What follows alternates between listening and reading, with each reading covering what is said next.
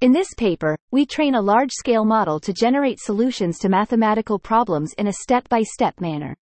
We accomplish this by generating solutions to a set of training problems, filtering out those that lead to the correct final answer, and then fine-tuning the base model on this dataset for a single epoch. We then present these generated solutions to human data labelers, who are tasked with assessing the correctness of each step. The labels assigned include positive, correct and reasonable, negative, incorrect or unreasonable, or neutral, ambiguous or subtly misleading. This labeled data is then used to train process supervised reward models, PRMs, that predict the correctness of each step. These PRMs are trained to predict the correctness of each step after the last token in each step. The prediction is represented as a single token, and the PRMs are trained to maximize the log likelihood of these target tokens. The step-level predictions at test time are determined by performing a single PRM forward pass over the entire solution.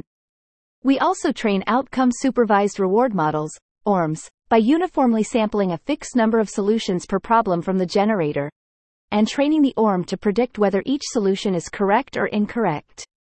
The ORM's prediction at the final token is used as the overall score for the solution. We evaluate the performance of the PRMs and ORMs by selecting the highest scoring solution for each problem and checking its correctness based on the final answer. We find that the PRMs outperform the ORMs in terms of selecting correct solutions. We further investigate the impact of active learning by training a small-scale reward model on a single sample from each problem, and using this model to score 1,000 samples per problem. The larger reward models are then trained on selected samples, with a focus on the most convincing wrong answer solutions.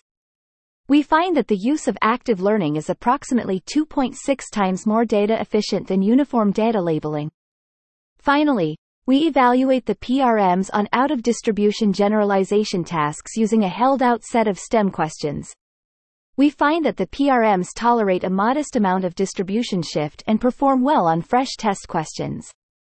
In conclusion, we improve the training of reward models for mathematical problem solving by introducing process supervision and comparing it to outcome supervision.